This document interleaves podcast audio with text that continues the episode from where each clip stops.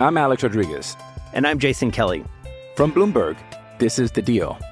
Each week, you'll hear us in conversation with business icons. This show will explore deal making across sports, media, and entertainment. That is a harsh lesson in business. Sports is not And, as uh, simple you know, I- as bringing a bunch of big names together. I didn't want to do another stomp you out speech. It opened up so many more doors. The show is called The, The Deal. Listen to The Deal. Listen to The Deal on Spotify.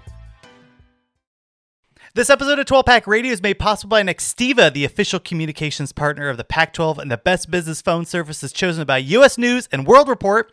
Nextiva helps companies all over Pac 12 countries stay connected with customers and coworkers using one easy to use app. Get Nextiva for your business and get business phone service, video conferencing, team chat, call reporting, and more.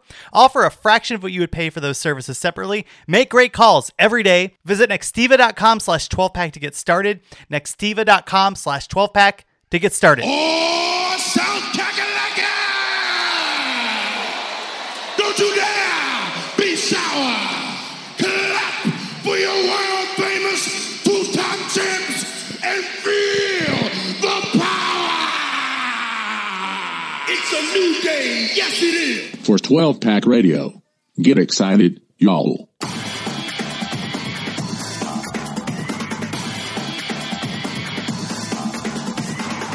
Welcome back, everyone, to 12 Pack Radio, your podcast source for Pac 12 football news, the home of the Beta Rank College Football Statistical Model. And this is a Sharp College Football podcast. And I am joined, as always, by Rob Barron from Sharp College Football. We are going into week eight, Rob. Week, week eight already.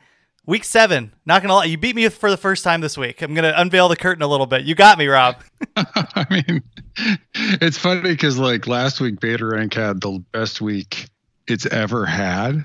You know, with an absolute error against the the actual scores, um, that was below ten and a half, which is incredible. And then this week it was it was it was quite high again. I um, That's on all the games though. Like I'd like well, I'd like to apologize to our listeners right off the bat, and I'm going to blame this on being on uh, what is literally, well, maybe not literally, but almost literally the worst designed airport in the history of humanity, um, the Dallas Fort Worth Airport. I just think the bad vibes that were just hanging over that like a cloud over my head made me choose Gunner Cruz, uh, Gunner Cruz on the road against Colorado. Uh, that was a disaster. I, I apologize to everyone, to everyone's pets, to everyone's families for um, for even daring to take Gunner Cruz uh, in any type of game uh, anywhere. so that was pretty brutal, Rob. Um, but that is not. Uh, well, uh, did you have? Are you going to atone for your sins too about this, or, or are you going to stand by? No, them? I mean, like it was amazing to see because he was worse against Colorado than he was even against BYU by like a lot. But also, I mean, the final score. I mean, it was bad. It was. I mean, Arizona was horrendous offensively, but like there was a there's there's this weird alternate universe where Arizona goes into the half like leading seven to six. Like it was just a, that is what a weird. I mean, like the wheels totally came off in the second half with a pick six and a block punt for a touchdown. just comical, comical uh, after in, in the second half for Arizona. Then, of course, the quarterback tears a ligament in his thumb Yeah. uh, to top it off. But right before he throws the pick six, like definitely should have just come out of the game. So, and we'll we'll, t- we'll talk about that game a little bit more because I'm I'm just confused. Uh, Like, there's But nobody I also better. picked UCLA, and I talked to you in UCLA. Oh yeah. Well, good. All right, it all evens out. So you know. It wasn't all. I mean, like it wasn't all bad. Like I took Colorado. Anyway, we, we can go. Th- th- This is like the worst week I've had in about two years of doing the podcast. so I just came out. It is funny because I ended up four and two on actual bets, so I did okay there. But more it was just like the, um, I just felt I just felt dirty. I felt filthy um, after this past week. But we will go into all that action and we will preview all of the week eight games. Um, let's get the monkey or the gorilla out of the room here now, and that is uh, Nick Rolovich was just announced that he was fired from Washington State University after um, after knocking off Stanford and previously uh, I think they knocked off they knocked off Cal. So that team was that team was doing pretty well. Uh, three but- wins in a row, Yeah. actually, and then and, and like I kind of like them against BYU. That that bet is now off of the board. There you can't gamble on it in some books right now. But obviously, big news out of Washington State. And um, where does the program go for here, Rob? Who who's the head coach? And you know, what do you think? So, uh, per reports, um, Jake Dickert is your interim head coach. He's your defensive coordinator.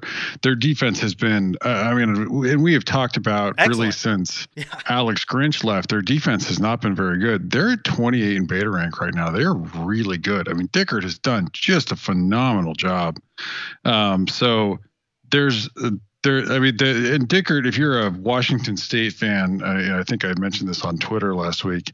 You definitely wanted Dickert to to be one of the coaches that had been vaccinated and it would stick out the season. Um, per reports from uh, you know the the local Spokane paper, um, Craig Stutz from Theo Lawson, Craig Stutzman, um, who's their QB coach, Ricky Logo, who is their defensive tackles coach, and the offensive line coach Mark Weber all looked like they were walked out of the football building. Um, looked like they were also carrying all of the stuff from their offices and had been terminated. Um, but that may mean, I mean, like your best case scenario, if you're Washington State coming out of this, is that Dickert's there. You got your play caller on defense. Um, your offensive coordinator stays on. Um, and you have some continuity of play calling, and then um, you're just sort of filling in with grad assistants, as programs do. You know, I mean, like Arizona State has. I was gonna you know, say, promoted- see I mean, like- ASU. See, yeah, yeah. I mean, like you, you, if you have to fill in because some guys get suspended or fired, like you, you reach into the bench of graduate assistants who have been there and know the system and the and the coaching. Um, so you're, that's your that's really your best case scenario. I think if you're a you know a Cougs fan, is definitely the Dickert's still there. Um, I mean, if they if they if they go on a roll, he he might have a shot. They're Yeah. He's definitely he's done well enough. He's a really interesting name where if you're a Wazoo fan, you're kind of hoping they could find a way to keep him on staff. Oh, Um, yeah, or even I mean, I really wanted to take Washington State in this game, and we can talk about this a little bit later, like the actual matchup. But oftentimes, when a team fires its coach, uh, see USC, um, the team tends to play better the next game. This particular instance, I don't know if that's the case when you have so many coaches. You know, it's normally just the head coach. When it's the head coach and a lot of the coaching staff, I think that's when you can get a little bit of chaos. From the long term perspective, I mean, Dicker was good at Wyoming. Dicker Yep. has done a great job here at Washington State. I mean, what he's done in like the last year is quite amazing. I mean, I just the defense is good. Like it sounds weird to yeah. say it. The and but I, I don't know if he has the chops from a recruiting standpoint, any of that stuff. But I, you know, not only just keeping him on staff, but I think I mean, does Washington State consider him being the guy there? Yeah, I mean, I think if look, you know, you never, you kind of never want to find yourself in a position where you are, you know. I mean, I, I'll say this: like, I don't. I mean, I don't want to say like Ed Orgeron, right? But like, because he he ended up, you, you do win a national title in that scenario. But like, you know, there's a lot of instances where guys sort of end up getting the job and then it doesn't work out right like they they're a player favorite that kind of thing i i really think if if dicker you know if they do well i feel like they should just get, they they should give him a look because um, you're just not going to find too many guys that could come into the Palouse and put together a defense like this. Um, you know, in his second year. I mean, this is an incredible turnaround. Uh, you know, with with you know a lot of the players that were still recruited by Mike Leach and that were awful. Um, you know, and they and they really just you know they fell off a cliff after Grinch left. So you you should definitely give Dickert a look. Um, you know like i mean and i think even if they even if they struggle just because you know because if they struggle it's likely to be more on the offensive side of the ball i think dickert's done a good enough job you can tell he has the ear of the guys playing on that defense for him Oh, I, yeah. um oh, go ahead. Sorry. so but i mean like you're but you'd be i just feel like you're if you're washington state you are going to find yourself in a position where you are you know you're going to be higher you're not going and dialing up and like getting somebody that's like you know at the top of the you know at the top of anyone's call sheet right like you know the guy that's probably the best name that i've seen kicked around for this job is jay norvell from nevada right Oh, yeah. but if you got norvell he'd be awesome if you pair him with Dickert, because his offense, which he has Hal Mumme's kid as his offensive coordinator at Nevada, is actually getting going, but the defense hasn't been great for the Wolfpack. So you kind of like, I mean, it's it's one of those like you're just like, but after you get past that, you're going to start running into guys that are Power Five coordinator you know, you know, type guys, or maybe like a Brent Brennan. I saw that name kicked around. I was a little surprised because he is he he had one good year at San Jose State, and it was last year, and it's not been that good this year. So like, but I mean, you might as well like if you're going down that road where you're already giving coordinate like Power Five coordinators a look, right? Like, you might as well go with the one that's already doing a good job on your staff. If, in particular, like if you interview him, you know, or he comes in and he's got a good plan to revamp the offense. Um, and it may be just say like, hey, I think guys are going to get the run and shoot. We should stay the course. But like, you know, if if if he thinks he can get there and he presents a good plan and or maybe goes out and makes a plan to hire somebody, like where you should not, like is if he comes in and says, listen, I'm going to install the North Dakota State offense. it works great for North Dakota State, but hasn't translated well for Kansas State or Wyoming at the FBS level um, that's where you might draw the line. Like if he's willing to come out and say like, "Hey, I want to go air raid," or you know, like, or I want to stick with the run and shoot, or um, you know, I want to hire like a Billy Napier disciple to come in and run that offense, you know, uh, up here, or something like that. Like if he's if he comes in with some interesting angle and he thinks he can get somebody good to to be the OC, or like, you know, Washington State could even outpay Nevada. So if Dickert came in and said, "Hey, let's hire Mumme, Mumme Junior, let's go," yeah. No, and, and I think that is a program that needs uh, s- something different, right? It's just so difficult yeah. to recruit there. And there's some places, like Oregon State's a good example of this. You don't necessarily need a gimmicky offense, but you do need a coach that's a good fit. Um, and if you can't quite find that coach, like go go with the gimmicky offense because um, it's just going to help. And I really really liked the way that Washington State was moving the ball up and down the field the last three games. I mean, like you could tell that the offense clicked. You could tell that that Rolovich realized, oh no, I made the wrong decision for quarterback, and he made the right one um, with putting de Laura in there. And that program was rolling a little bit, and uh, you know, but but it is what it is. He made his decision, and the university made their decision, and um, I'm just, you know, well, here's one question for you: Do you think that the offense for Washington State has the same cohesion, even though their offensive coordinator is still on staff? Or do you think that more went through Rolovich? It's so here's the tough one for me with the Washington State offense right now is that I mean when we've seen them click of late and they have right like it's been against pretty bad defenses. Cal doesn't have a good defense anymore.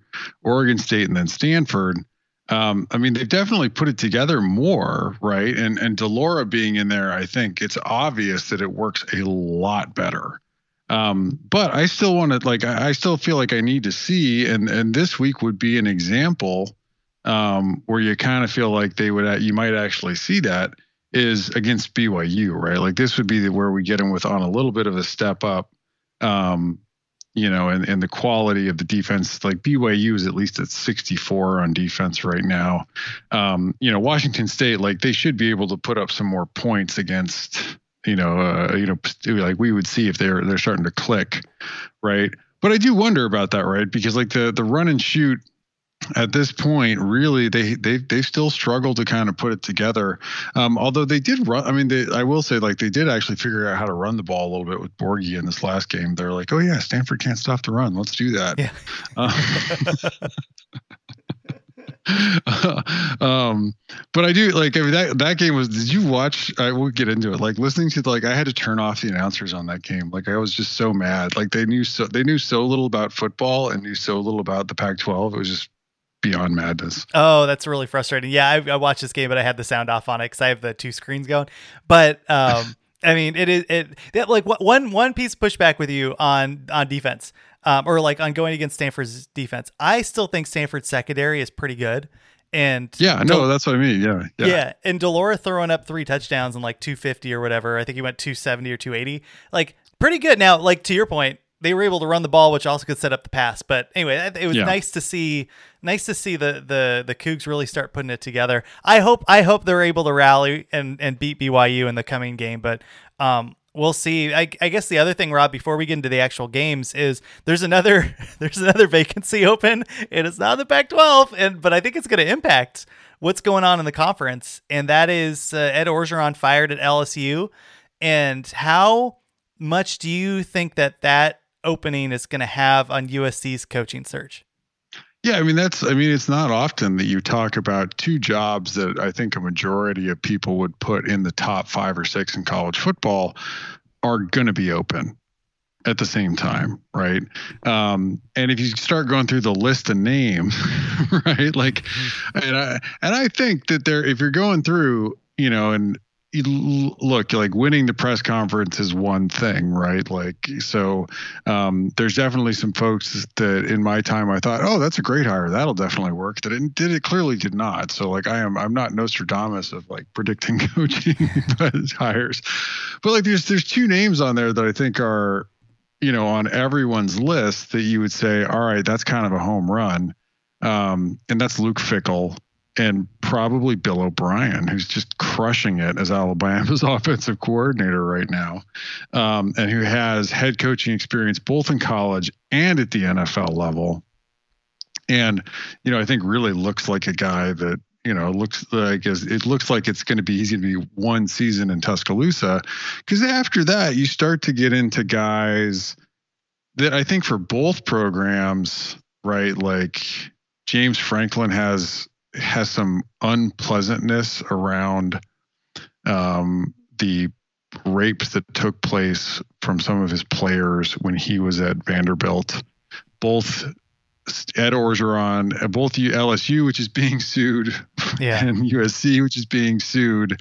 Just unlikely, I think, to see Franklin maybe in that place, but Urban Meyer's definitely out right in those yeah, for that. For both of them. But you start, yeah. yeah, I mean, but you start going down the list after that, right? And like it starts getting after O'Brien and maybe Fickell, it just kind of starts getting like, like it gets hard, like it gets harder to see because like I think LSU, I think LSU's a better job than Alabama. Now Alabama seems like this amazing job right now because the person doing it is off the charts good at his job. yeah.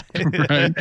But like LSU has more talent in state than Alabama. They don't have any in-state competition like Auburn um, you're literally right next door to Houston. you yeah. know, like LSU. I mean, you could say you can recruit the same in, in USC. That's true, but like man, people care. People just care more at LSU. they just do, right? than they do at USC. They just care a lot more. It just means more, um, Rob, like we saw when does, uh, Tennessee mean, fans were throwing golf balls at Lane Kiffin. like, that's true. Well, there's one now. See, now there's one that there's like a name on there that I don't know if he's necessarily going to be the top of what LSU wants to do, but he's not going to be on USC's list, and that's Lane Kiffin. Yeah. Right. Who is more um, than happy to jump, as we have seen, as we have oh, seen yeah. before. Oh, Lane Kiffin would take that job in a heartbeat. Are you kidding uh, yeah, me? Oh, but but that's what like. But if you are, you know, you're going to see pretty much this. I mean, I hope. I mean, I certainly hope USC doesn't have some like completely different list than LSU. Yeah. but like, you're going to see a lot of the same names on those lists.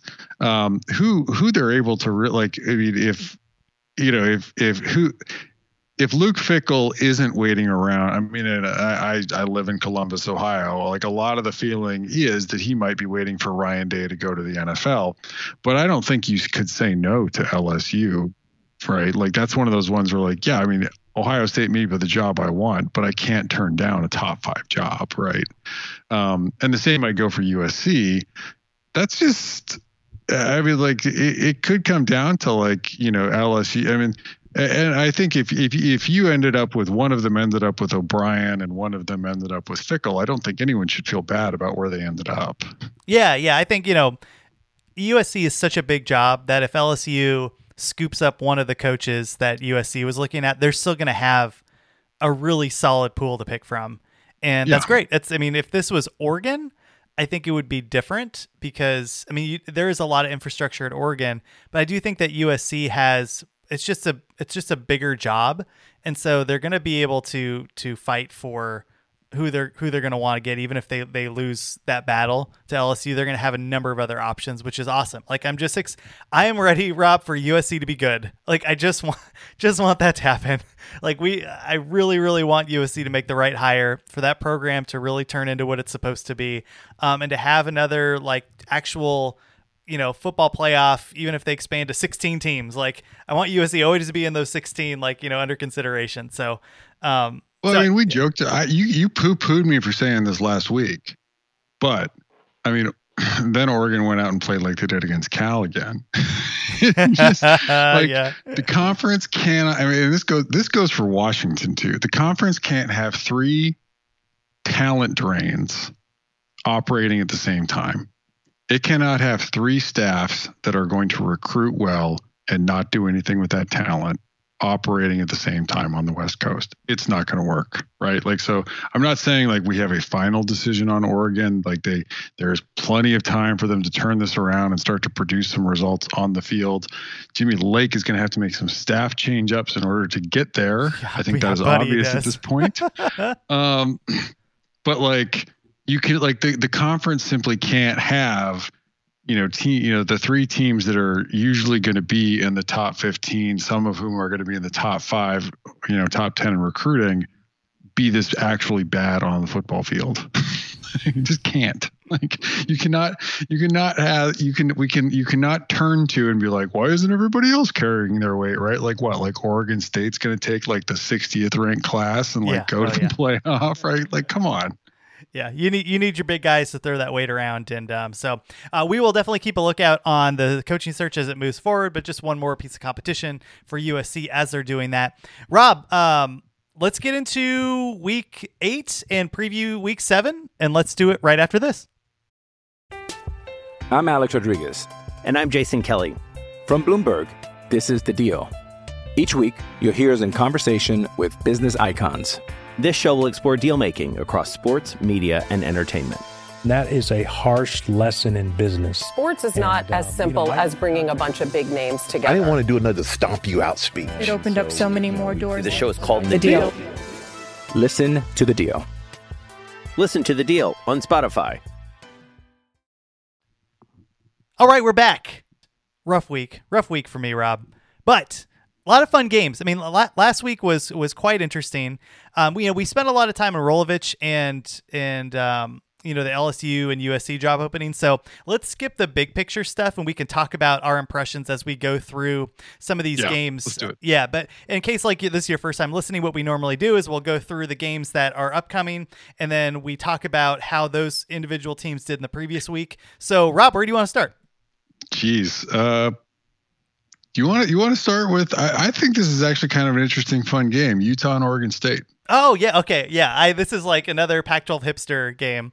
This is this is this is this is this is like a deep dive. This is like going and getting some vinyl and like so okay, so one one thing I need to get off my chest, uh, and this goes out to the Utah fans, right? Because I had a couple people come at us, you know, crowing about how I picked made the wrong pick, and oh how you know oh suck it Pac-12, you know, like you know the pod the, uh, the all the Pac-12 podcasts, like t- I I have been carrying water for this Utah team for like four years. All right, give me a little bit of slack. You know, if you're gonna go yell, go yell at Ralph Amsden. Go go yell at him over there at uh, at the Pac-12 Apostles because I have been. And actually, I think Ralph's been pretty high at Utah also. But um, look, I made the wrong pick.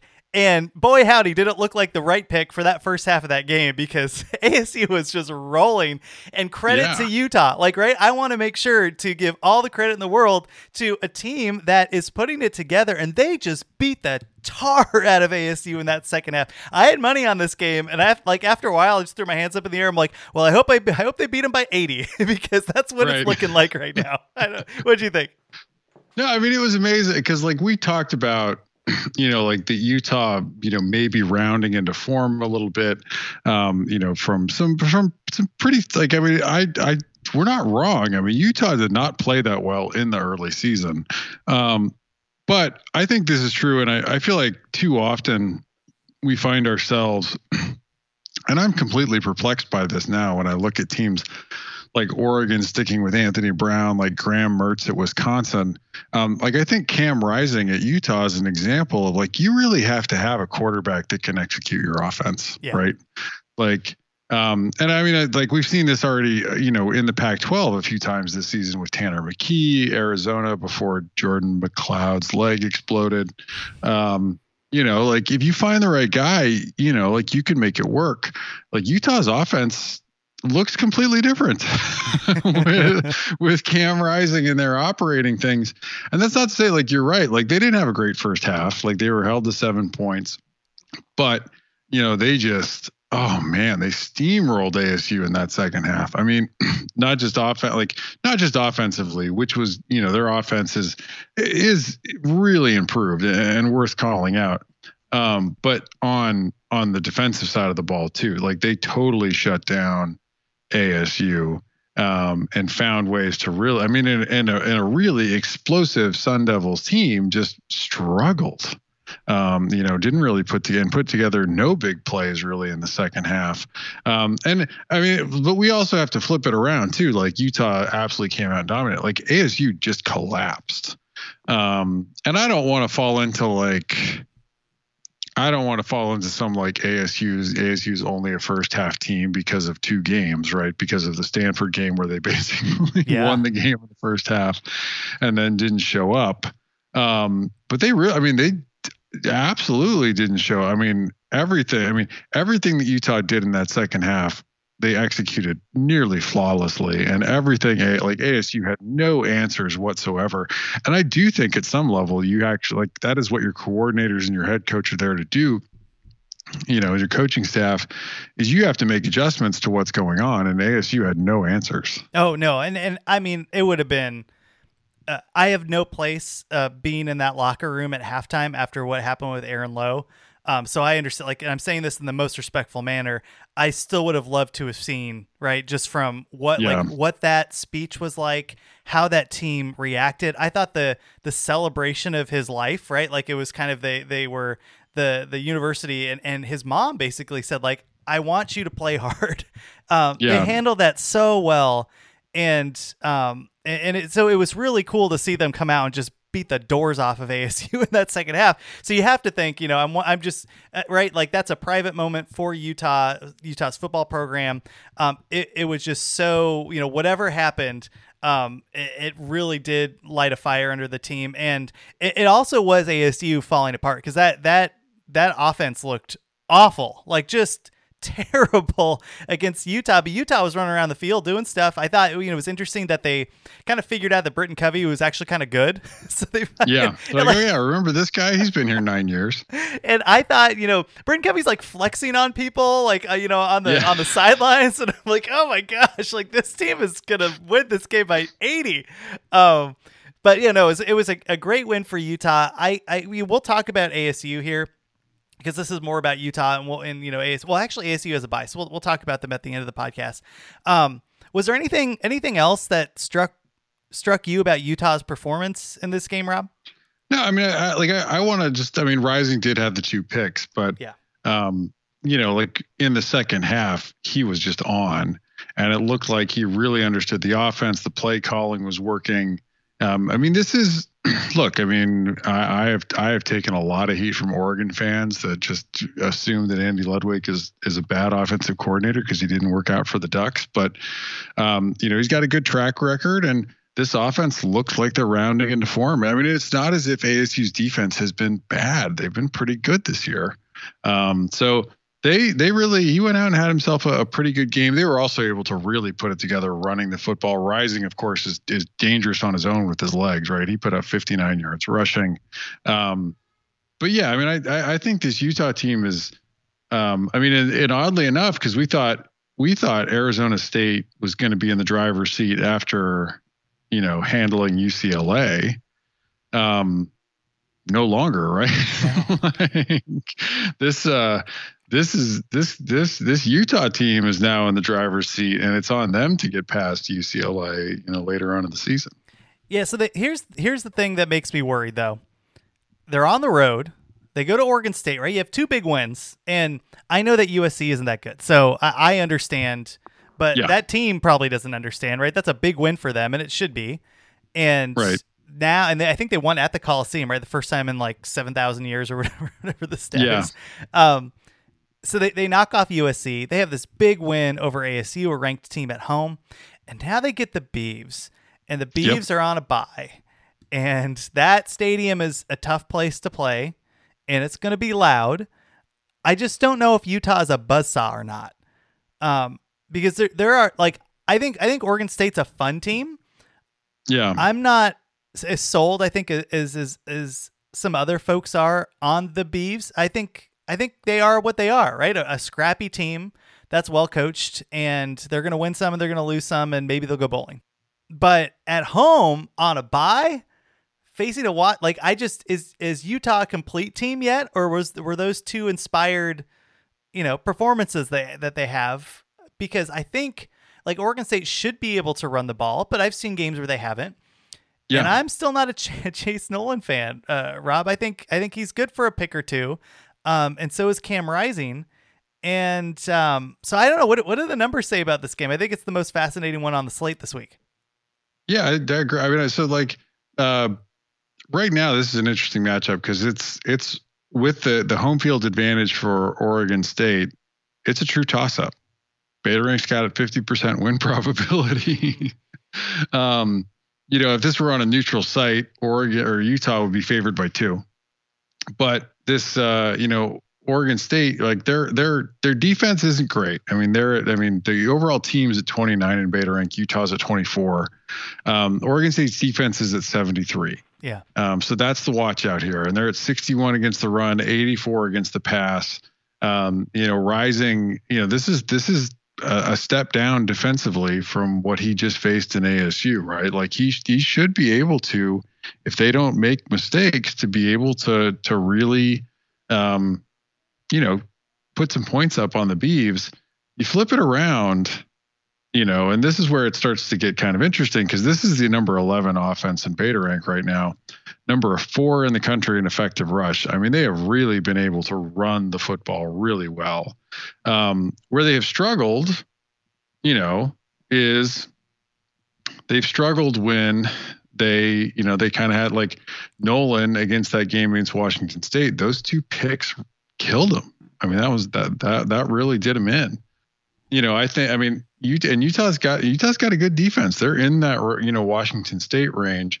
I think they're I mean they're at 26 in effective rush, 28 in effective pass. I mean they're not overwhelming against either, but they're competent against both.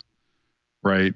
Um, but they're they're where they really are they're at their best is Utah defense is is in explosive drives. They're number six in explosive drives, and that really is one of the things that really helped them because ASU's been pretty reliant on big plays. You know, offensively, they haven't been as methodical as you'd like offensively. This Oregon State team can be, uh, you know, pretty methodical because this Utah team is at number 74 in drive efficiency. You can put together some drives against this team. Um, Oregon State is at number 18 in drive efficiency.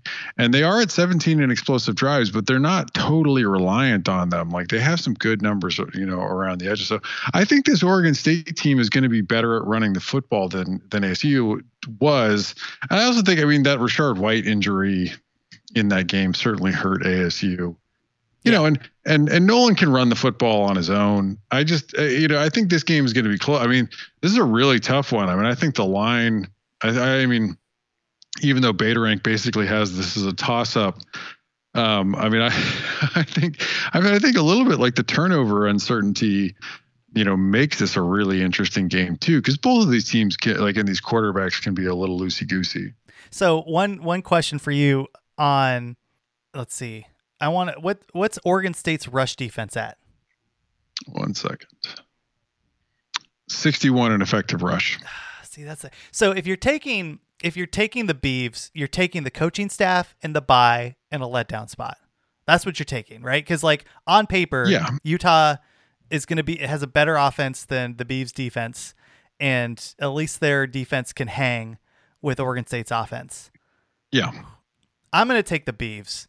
I'm going to take the three. I might be walking into a buzzsaw here, but um, but you're, the, you're, you're betting on chaos, man. Like I, I'm not I'm not saying I'm not in. I mean, like, but you are bet because like, man, if if like Utah were to go out and get punched in the mouth in Corvallis, like, man, just think, total total chaos in the Pac-12. I think that's what they do, though, right? Isn't that what the Beavs do? Like they, uh, uh so here, like here's the thing. I think they'll be able to run the ball, uh, you know, enough to to keep the game. Like I think they're going to put up points and it's just yeah. can they scheme and they can and can Utah keep the momentum going? Um, and yeah, I I just I don't like it, and I'm not going to bet it, but I'll take the three. And I think this is a weird game at Corvallis.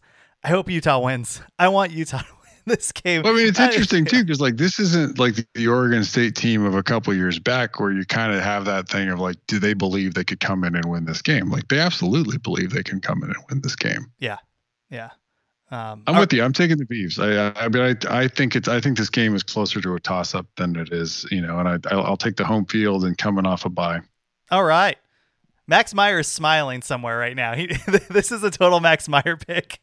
Where you take a look at the spot, you're picking the team coming off a bye. You know, like you're looking at, the you're looking at the numbers, but you're also looking at the intangibles. Um, all right, where do you want to go next?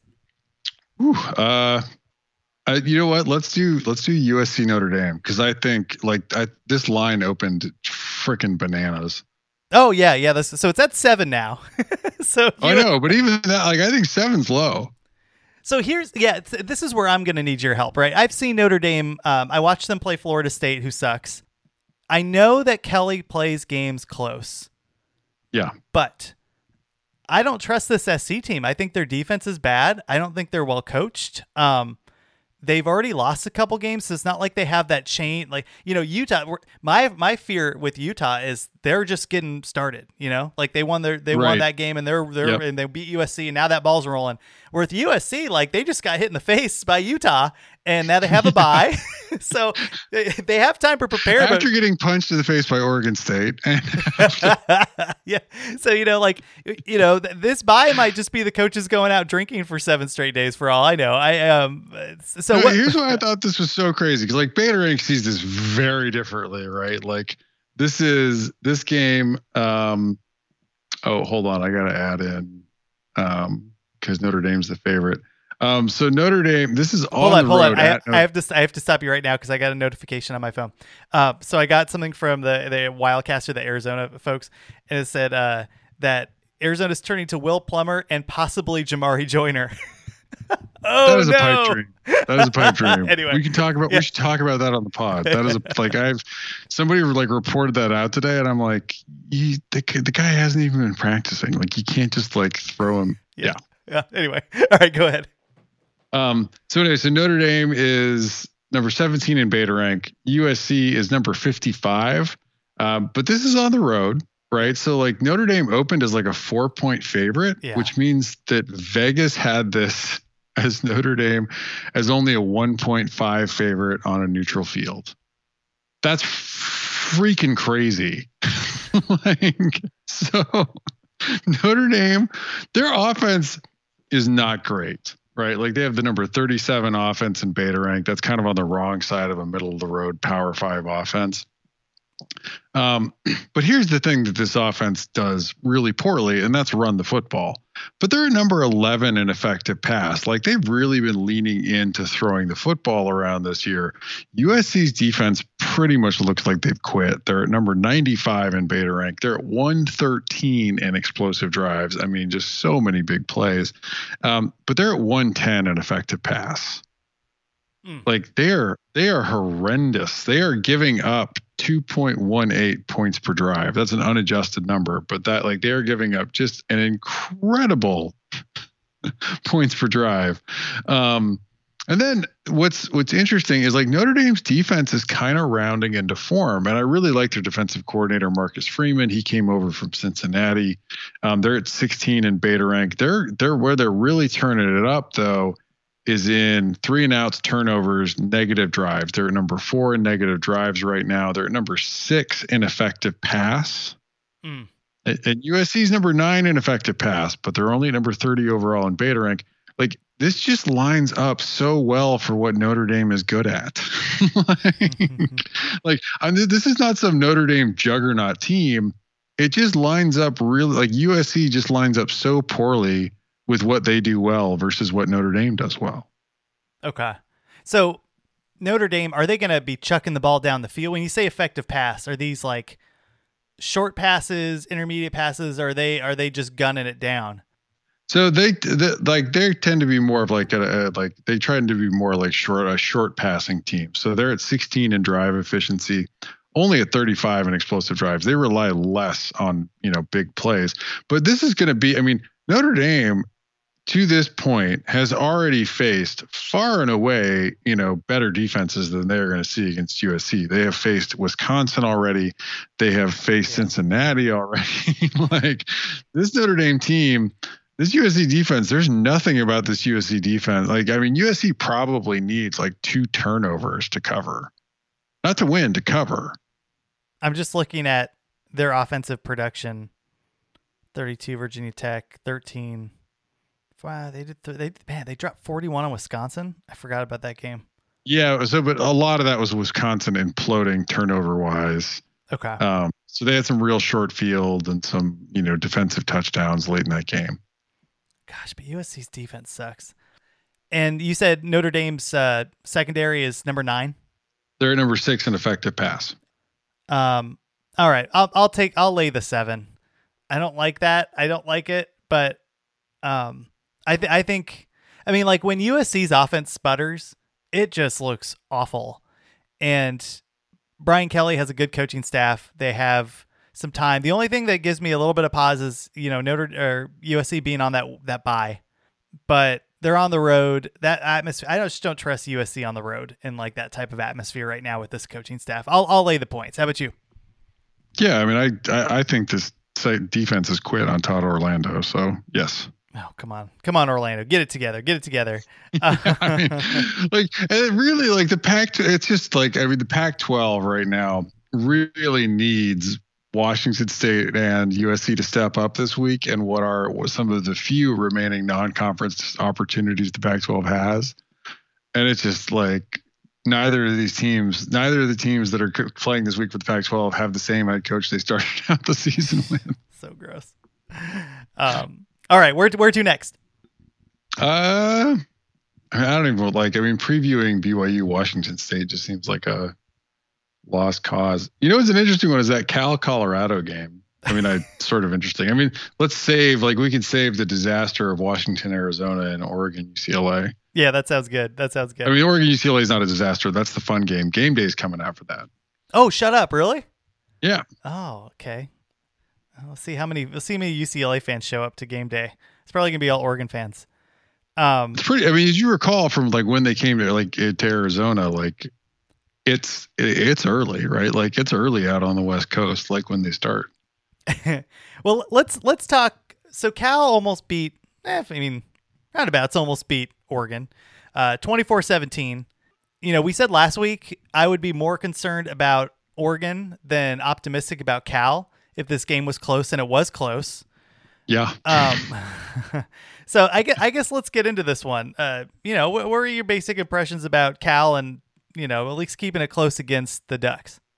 I mean, this was a, I mean, sh- like, I just, like, Oregon did turn the ball over twice, right? Like, so that did keep, help keep this game closer than it should have been. But that said, like, this Cal team has absolutely struggled. Um, and this Oregon team just just repeatedly could not you know put it together right? I mean and it it came down to the last play the second to last play of the game um you know where oregon uh you know nearly lost to cal. I mean nearly ended up going to overtime with cal.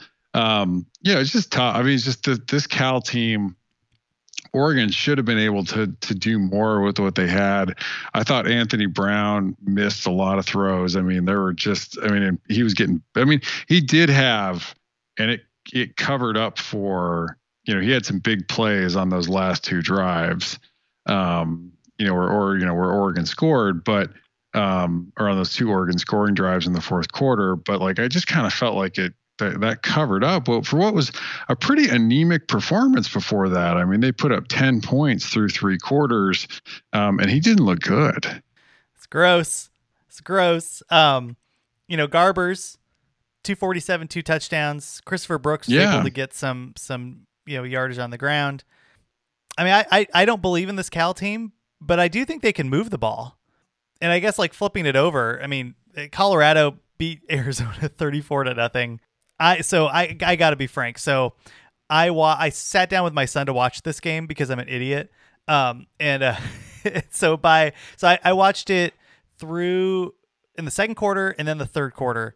And by the middle of the third quarter, we went back out and did gardening together because it was just such a disaster. You had the block punt, had uh, just an awful, awful pick by Gunner Cruz that ended up going back for a touchdown, and then the ball just, you know, the the, the you pulled the string on the sweater and it collapsed.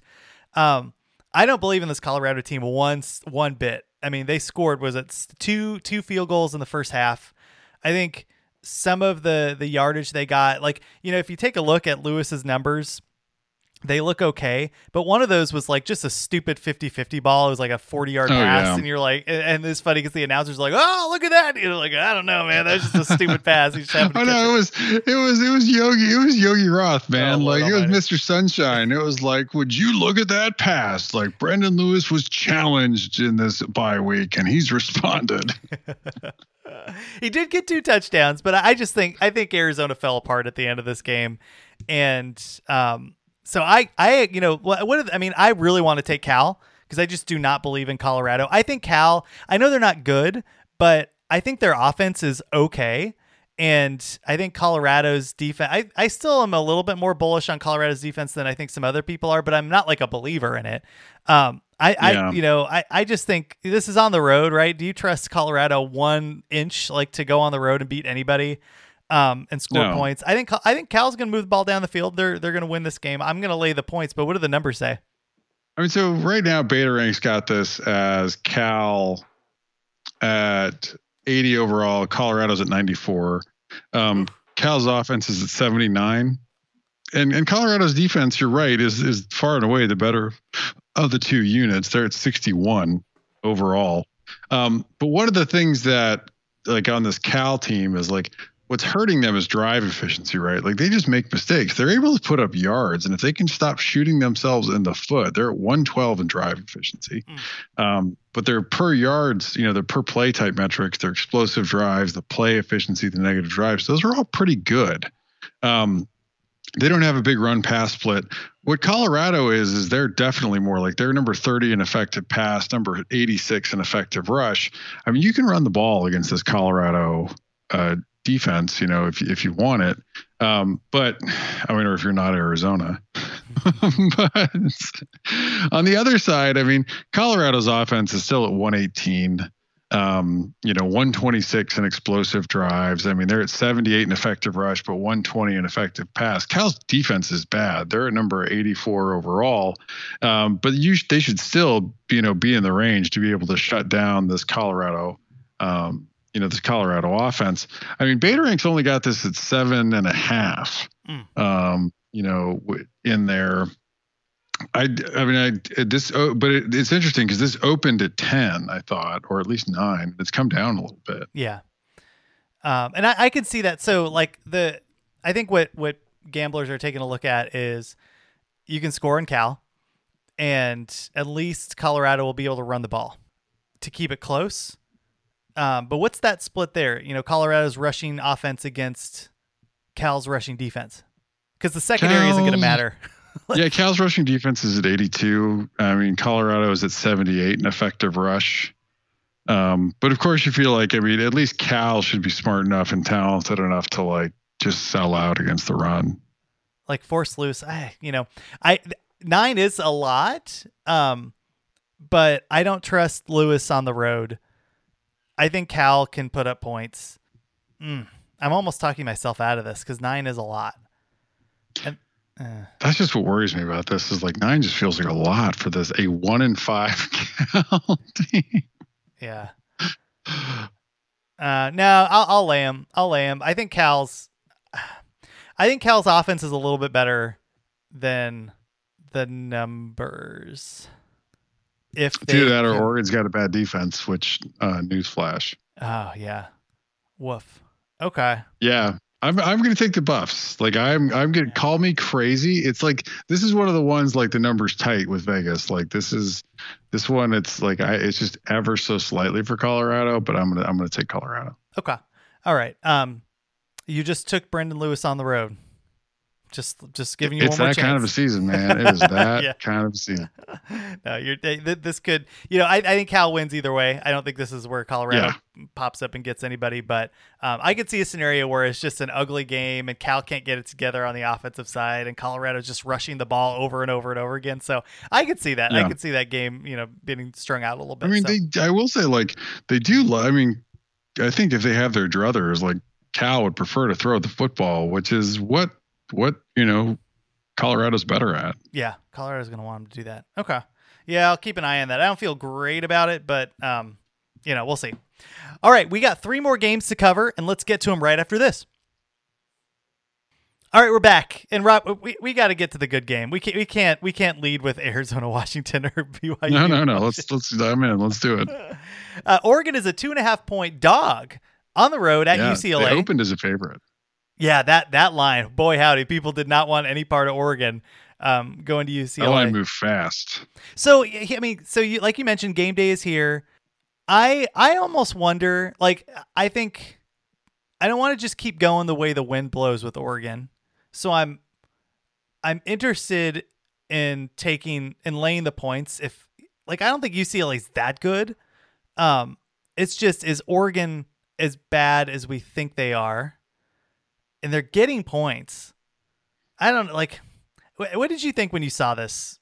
I mean, I was surprised when I saw the line um, with Oregon as a favorite. I figured it would finish. I th- I figured the the opening line would be even at best. So I was surprised that on the road Oregon was getting points because that would mean that like I mean that would mean that they had they would have Oregon as maybe a almost a five point favorite uh at ho- you know at home. Like or on a neutral field. I mean you know i'm sorry yeah almost almost a five point favorite on a neutral field and i just don't see that. Um you know i don't think this ucla team is you know like great by any stretch of anyone's imagination. Um but they're decent right? And they um and they you know that they did just go in and, and beat washington um, and they do have a win over a bad by LSU standards, but like what an LSU team that would be good by Pac-12 standards this season. Um, yeah, I mean, it, look, I mean, the, the, this is an interesting. I mean, Oregon's comes in right now. I mean, their offense is at number 50 in beta rank, right? I mean, they are struggling, right? Like, They're number 32 in effective rush, so they're better there, but they're at 79 in effective pass. This UCLA defense is better against the run than they are against the pass. Yeah, what's the They're run defense? They're at 50 in effective rush and 81 in effective pass, which I mean, like, look, I mean, I think I think Oregon's going to be able to run the ball, you know, and move the ball here. But if you flip it around, I mean, this Oregon defense stinks. I mean, they're at 48 in beta rank. You know, they, they, I mean, they're now their per play metrics are a bit better. They're at 24 at explosive drives. They're at 12 at play efficiency, but they're at 63 at negative drives. Mm-hmm. Like you can put together drives and put up points against this team. They're at 43 in effective rush. The one thing I would say, and, and I think this is true, I don't think that they're great at getting off blocks and necessarily like disrupting the other team's offense. I think that they're good at making tackles. I, I like. I think we noticed that against Ohio State. Um, you know, this Oregon team I think can make a tackle when they need to. Um, but they're at 55 in effective pass. I mean, this UCLA offense is at 35 overall. They're at 13 in effective rush, 76 at effective pass. But you you know that coming in, like they're not going to try to beat you through the air. And Dorian Thompson Robinson is going to run it himself. I just this is a tough. I mean, this is a really tough one for me because I just I don't. It is hard to have a lot of faith in. It's hard to have a lot of faith in either of these teams, really. like, but I, I just I was surprised, and I mean the and and that line, that Oregon line, flipped in a hurt. I mean, like uh, all the sharp money came in when when people saw that in on UCLA. I just don't know if this is if you're selling Oregon at the low point because you, you're right. Like so, because I don't trust UCLA's offense. I think their rushing defense is is decent, and you mentioned that he was at top twenty five. Yeah, they're they're wait the UCLA's rush defense. Yeah, 40? Um, You said no, 40s. they're they're at a 50. Their pass defense is at 81. Um, so they're really struggling to defend the pass right now. So the the run defense is better though. But the like Oregon's good. I mean, like or that's the only thing that's really working well for Oregon because Brown is struggling to distribute the ball. And I, I've never liked the rush def- or rush offense anyway. Yeah, I mean, but is there like is there a world where Brown? I mean, UCLA's uh, UCLA secondary is just bad, right? So if there's I one mean- if there's one time where Brown moves the ball down the field, it's got to be against the secondary. Look, here's the here's the way I think that Oregon like just comes in and beats the pants off them, and that is Brown struggles for two drives, throws two picks, and gets yanked, and Thornton or Butterfield comes in. right? No, no, because like I just think, I mean, we just, I mean, it's just, it's maddening to sit and watch. And, and look, I think I have real questions about this Oregon defense. I don't care how many, like five stars all over the field and injuries and whatever. It doesn't matter. Like you shouldn't be this bad. You just shouldn't be this bad. Um, but the offense, I think, I mean, we've just seen it too many times. I mean, they have a lot of really talented players. They have a very good, well coached offensive line it just comes down to they just don't have the right trigger man running this offense for the second year in a row, right? I mean, uh, and they they they should be more willing and more flexible to see what they've got on the bench to see if it works. Yeah, UCLA's going to move the ball, Yeah, yeah, they're gonna. And- UCLA should put up points. and we don't know if Oregon's going to move the ball. Ah, God, I got to. I I just I feel so bad. I feel like I'm buying. I feel like I'm selling Oregon. I mean, I mean, like if this was if we were going off the opening line, like it'd be a no brainer, Yeah. right? If we were going off that, like what was it? Like was it Oregon minus two or Oregon minus four? Like that's a no brainer. Like you'd absolutely take UCLA on that. What is it at now? UCLA 2.5. I mean, that's basically like, but that I feel like is a little more reasonable. I mean, that's like the, the teams are basically even. UCLA is just getting the home bump. yeah, But that makes it really hard to pick. I mean, that makes it a real hard game to pick. yeah. Ah, br- I'll I'll take UCLA. Dang it, I really wanted to take Oregon in this game. Um, but I mean, like, well, here's the other, and here's the reason why. Even if Brown has a really good game against UCLA, what is that like 250 through the air, like two touchdowns, and then and then they're just slogging out their rushing, you know, offense. Like, I just I don't like it, it could happen, but I think the likelihood of Oregon dropping 35 on UCLA is probably low. Um, even as bad as that that offense is, uh, as bad as that defense is.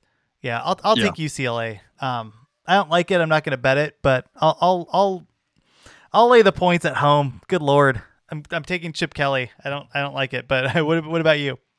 No, I mean, I uh, the like I got to trust something in this game, and I trust the UCLA rushing attack, and I trust Dorian Thompson Robinson's legs, and no one seems to literally no one's like Greg Dulcich is going to have like three or four big catches and two touchdowns because no one seems to be able to figure out what where how to cover him. Yeah, that was the it was perfect timing too in that game. We should talk about UCLA and how they played against Washington. Yeah, they, they basically flashed the stat. Oh, Greg Dulcich has no yards right now, and then immediately gets a touchdown and like a forty yard pass. And like, there he is, there he is. They found him. Um, yeah, UCLA beat Washington twenty four to seventeen. This game was a little closer than I thought it would be. There was that key interception. It was a great interception. It was a bad pass by by um, what's his face, um, Dylan Morris, but just Yeah. a beautiful interception too by UCLA uh, to really take the game away, and that was a really big turning point. But like, I mean, I mean, I, I- I thought I thought UCLA played fairly well. You know, DTR did what he needed to do, and um, I love the especially on the ground. Right, you had Charbonnet, you knew he was going to get the yards, but uh, DTR just was in control with with his legs, and and I anyway, I, I thought that they were pretty good. Washington, and here's what gives me a little bit more pause, um, or like confidence taking UCLA against Oregon was Morris. I thought Morris might have 250 in this game. Um, Yeah, 184, one touchdown, two picks, and um, I mean, it's like how how much better is Morris than Anthony Brown? I don't. Like, No, I mean, here's- Brown's here's gonna make good to- decisions though. He'll make the right decisions, but yeah. I mean, well, here's what the thing. I mean, like what UCLA does well isn't necessarily coverage. It's they they're, they they bring pressure. yeah, right? Like, um, and so if Oregon can pick that up, like Brown, there should be big plays available there. Uh, but what's interesting is, I mean, and I don't think Washington has a great offensive line, um, but they just could not run the football No. against Yeah. against this. I mean, McGrew had 2.1 per carry. I mean, that hurts. 18 for 38. Holy crap. yeah, I mean that is a that is a that really hurts. Um and you're right, like Morrison, I mean, this was this was really the the the really big tell on this uh this Washington um you know team is like that this this uh, this offense. I mean, the defense took a little bit of a step back because teams are figuring out you just need to run the football against this Washington uh, defense. But this uh, this Washington offense, it's you know it's at 76 overall, and you know they didn't do any. I mean, UCLA doesn't have a great defense, but they sure shut Washington down. Yeah. And, and like to Oregon's credit here too, right? Like the, the play calling is going to be exponentially better with Moorhead than it is with John Donovan. But Right. you know, but I think the talent wise, yeah. eh, all right. Anyway, eh, you you know UCLA, congratulations, a nice win on the road too, by the way, um, against Washington, and uh, and cash that ticket. So God bless you. Um, okay, where where do we want to go next? We have Washington State, and then we have Arizona, Washington. Well, we already did the Washington game, and we already did the Arizona game, so let's do it. Okay. Washington State is a, I mean, they, they took this number off the board, but it is still, you can find it some places, is a three point underdog at home against BYU. And again, we talked about all the, the coaching, you know, the coaches that are going to be out of this game. But so I'm, I'm curious what the advanced stats stay here because, um, I mean, BYU, like, is that, is that offense good, Rob? You know, they're they're they're a decent squad. I mean, to uh Beta Rank has this as a two point BYU favorite um, on the road coming in here. Um, this BYU team right now, the the offense is pretty good, right? They're at 32 in beta rank. Um, they're at number 20 in effective pass, number 48 in effective rush. Um, they're going to have, I mean, this this Washington State defense is quite good. They're at 17 in effective pass. They're at 28 overall, 52 in effective rush. So at some level, this is going to be a little strength on strength. I mean, this should be this should be a, a real fun matchup to watch. What happens when you flip it? Because I'm just curious what Washington State's numbers are on offense because they seem to be humming. They are, but they're really struggling because they haven't put up big. They haven't put up good numbers against a good enough defense yet. They've like we've talked about. Yeah. They've kind of had some bad. You know, they've they've kind of been picking on some bad defenses out there. Uh, their offense is at 80 overall in beta rank. 100 in effective rush, 47 in effective pass. Uh, BYU is only at 64 on defense, so it's not as if there's some juggernaut. Like that, it will be a little bit of a step up from you know some of the defenses Washington State's been picking on. Um, but what BYU does really well is they don't give up big plays, um, and that's like you know like it, they're going to try to make this Washington State team be consistent and drive the length of the field. It just feels interesting. Like I think one of the things when you continue to look at this Washington State team, what they struggle with offensively, um, and it worked for them when they were able to run the ball a bit. This last is they're just they're not quite as consistent. Like they don't have for as much as they throw the ball, they don't have the completion percentage you need to continue consistently get drives going, right? And they're not putting together enough big plays to make up for that either. Um, and that's sort of my, you know, concern about them, right? Is like, yeah, they can put up some points and they can, they can definitely, you know, and especially like they're helped by the fact that their defense is usually going to put them in a, a, you know pretty good spot. I mean, if if their defense has a good game here, like I I think that they could keep up with BYU for most of it. This should be a tight game. Yeah. If if Rolovich was still the coach, I would take Washington State. But I don't know what that offense is going to look like and when it looks bad, it looks awful. So I bet I do like their defense though.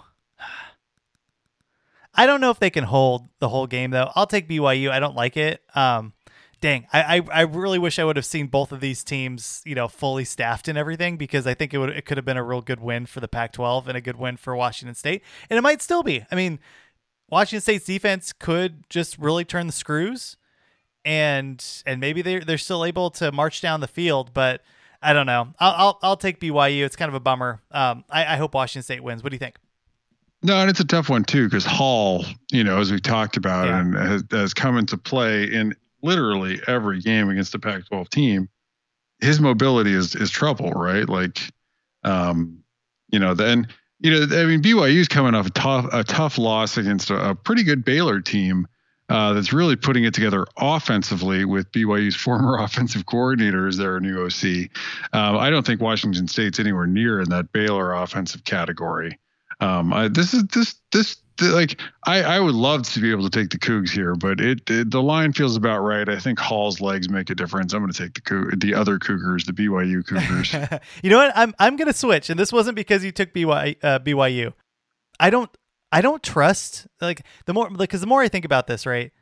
Um, you're right. Hall is. I think Hall's going to score, but who else on this BYU team is going to score? Like, I do you trust their wide receivers? Uh, I mean, Nacua's good. I mean, they've got some talented players. Oh, they do have, yeah, it's that Puka.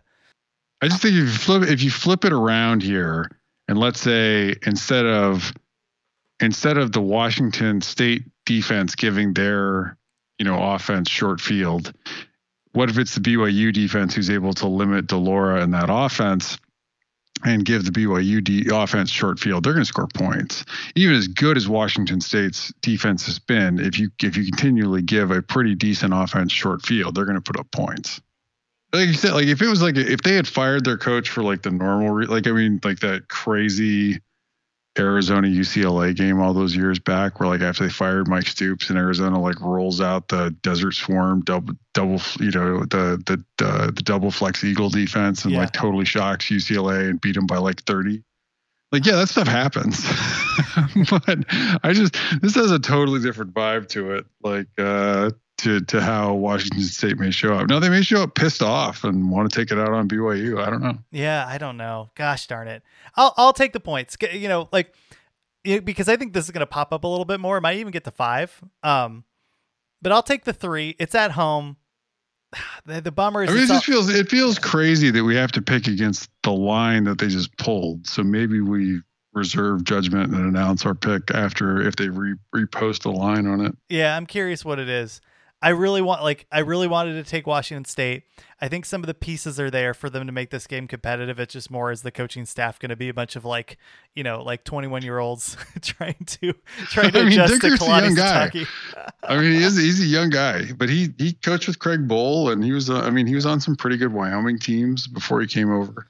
Yeah, turn those screws. All right, I'll I'll take BYU, um, but I but I would like to take whatever the number is uh, once it's back up. But if it's three, then I'll take three.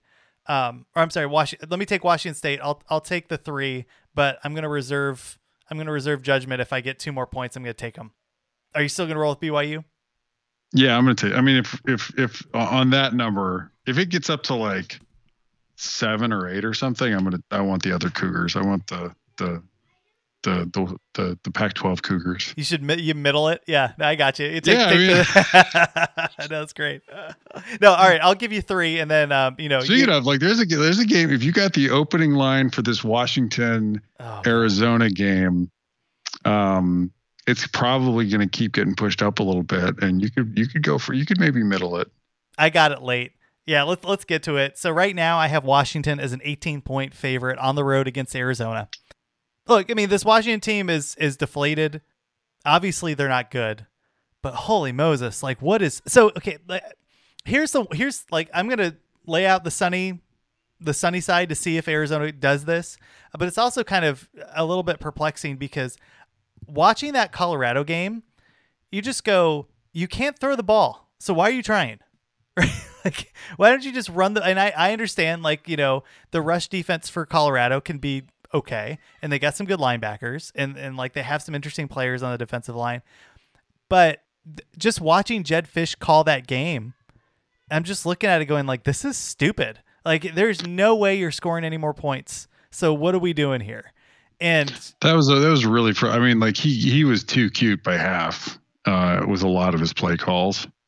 And so you go, you know, if if Arizona's going to cover, and I don't think I don't think they are, but if Arizona covers this 18 point spread, it's because they just run the ball and they don't do anything else. Um, and they could, and they're not going to be good at it. But if there's one area where you're going to attack Washington, do that. Um, because I think Washington's going to score. I think, I mean, Arizona's defense can be good, but I do think that they give up big plays. But man, is why, why how many big plays does Washington have in them? Rob? I don't know. This game is weird. I mean, I just I think this Arizona defense is like Washington. I mean, I think they're a year away from getting it. I think they're a year away from understanding the scheme. Yeah. Um, and and probably needs more players too. But like I think they're really a year away on the scheme. Um, you know, it's Washington's defense is at 76, Arizona's at 104 on or offense for Washington 76. The defense for Arizona is at 104. Um, you know, like Washington is is far better throwing the ball than they are running the ball. It's not saying a lot. They're at 43 in effective rush and 97 and or I mean 43 in effective pass, 97 in effective rush. But Arizona is full on bad at both, 96 in effective pass, 106 in effective rush. Um, you definitely feel like this is a, a big, you know, a, a, game where you potentially have, you know, some big, you know, big numbers from Washington's tight ends. Um, Arizona's offense is plummeting with McCloud out. Um, they're at 115 right now in beta rank. Um, they're at 114 in effective rush, 93 in effective pass. I mean, they're going to have to line up and run the football.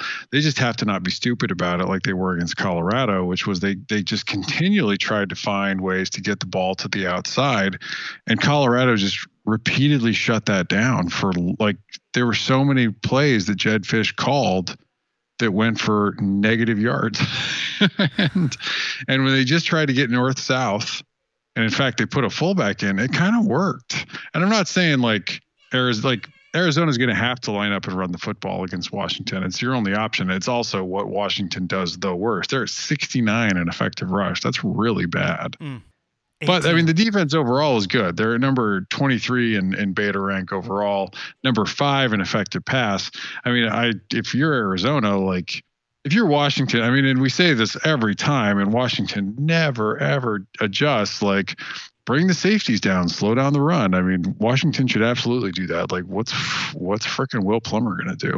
Yeah, 18. I'm taking Washington. Beta rank has this at 21. I get it. I, am gonna. I mean, I'm gonna lay the points too. The one thing that gives me pause is Arizona just runs the ball over and over, and Plummer gets like hits like two play actions that are not even big plays, just enough to push that ball down the field to keep the ball out of Washington's hands. And how like how good is Washington's offense? They're they're what? What did I have? Uh, yeah, yeah, they they're, they're at six. Yeah, they're in the sixties because they're not. So they're I mean, 76 overall. I mean, there is a world where they just stall running the ball. You know, and I mean, like, oh, I mean, stall. the total for this game. I mean, the total, the the over under the total for this game right now is what, like 40 something, 44. I mean, this is like they're basically like planning on Washington having a bunch of really short fields. Yeah, I'll lay the points. I think this is one where where they they are like I can see this being where John Donovan gets a little bit more aggressive right? Like, all right, we lost again. You know, like they opened up the playbook just a little bit um, when they lost to Michigan. And who did they play where they just put up some points and Donovan kind of pointed to it? I think that happens again here. I, I kind of want to take the 18 because it's so many points, but um, I just I mean, trust. Washington, this opened at 15. Like, I think that's crazy. I think Vegas is saying like the okay, this this particular thing could happen. But well, you know what you can tell with these Vegas numbers right now is on the opening lines as they're coming out is there there's there's definitely some recruiting sort of early season projections still in these numbers. All right, I'll I'll uh, I'll lay them. Like they had App State as a favorite over Coastal Carolina. Yeah. Coastal Carolina is going to boat race App State. Uh, Unless they turn the ball over a bunch. um. All right. I'll I'll take Washington. Um. But I I I don't think this is a slam dunk though. I do think that there's a chance for Arizona covers because it's just a, don't watch this game. Like do not watch this. It's going to be a dumb game. Um, but it could be a dumb game where Washington wins like 28 to 7. Damn. Okay. All right, I'll lay him. Are you taking Washington too? Yeah, I'm taking the Huskies. If Arizona somehow covers on this, like it's going to be the stupidest, most unwatchable crap game. It is. Washington's going to have like three turnovers. It will just be beyond dumb football. Cause yeah. you know, like you just know in your head, like there's just like there's no like hero ball Will Plummer or Arizona suddenly figures out, even as bad as Washington's run defense is, and it is hot garbage. Um, there's no way Arizona shows up and can suddenly just run the football down Washington's throat or something like that. Like this is yeah, yeah. they've been bad. You're right. They've been bad at running the football. Um, okay, all right. I um, so again, one more one more question here. Uh, special teams. What's uh, what are the special teams for both of these teams? Oh, huge disparity. Washington's at 21, Arizona's at 118. Yeah, give me a pump block. Let's do it. Let's go. Yeah. Let's give it two in a row. Let's do this. Um, okay. All right, cool. Well, Rob, that was it. We hit everybody. Um, anything else? Anything else to cover here? No, I think we're good. All right. Well, thanks everybody for tuning in. Um, we will um, we will be on Twitter this week. Uh, I was out and about. I mean, I was watching the games, but I was at my dad's house and my or my parents' house and um, at our house anyway. So looking forward to getting back on the Twitter machine. Quite fun to do these games. Uh, there's some difference between Rob and I this time, so we aren't uh, aren't in sync, and uh, you know, and so you know, when we come back and I'm five and zero oh on the on the week, we can celebrate that on week nine. Rob, thanks for coming on, and we'll catch everybody next week.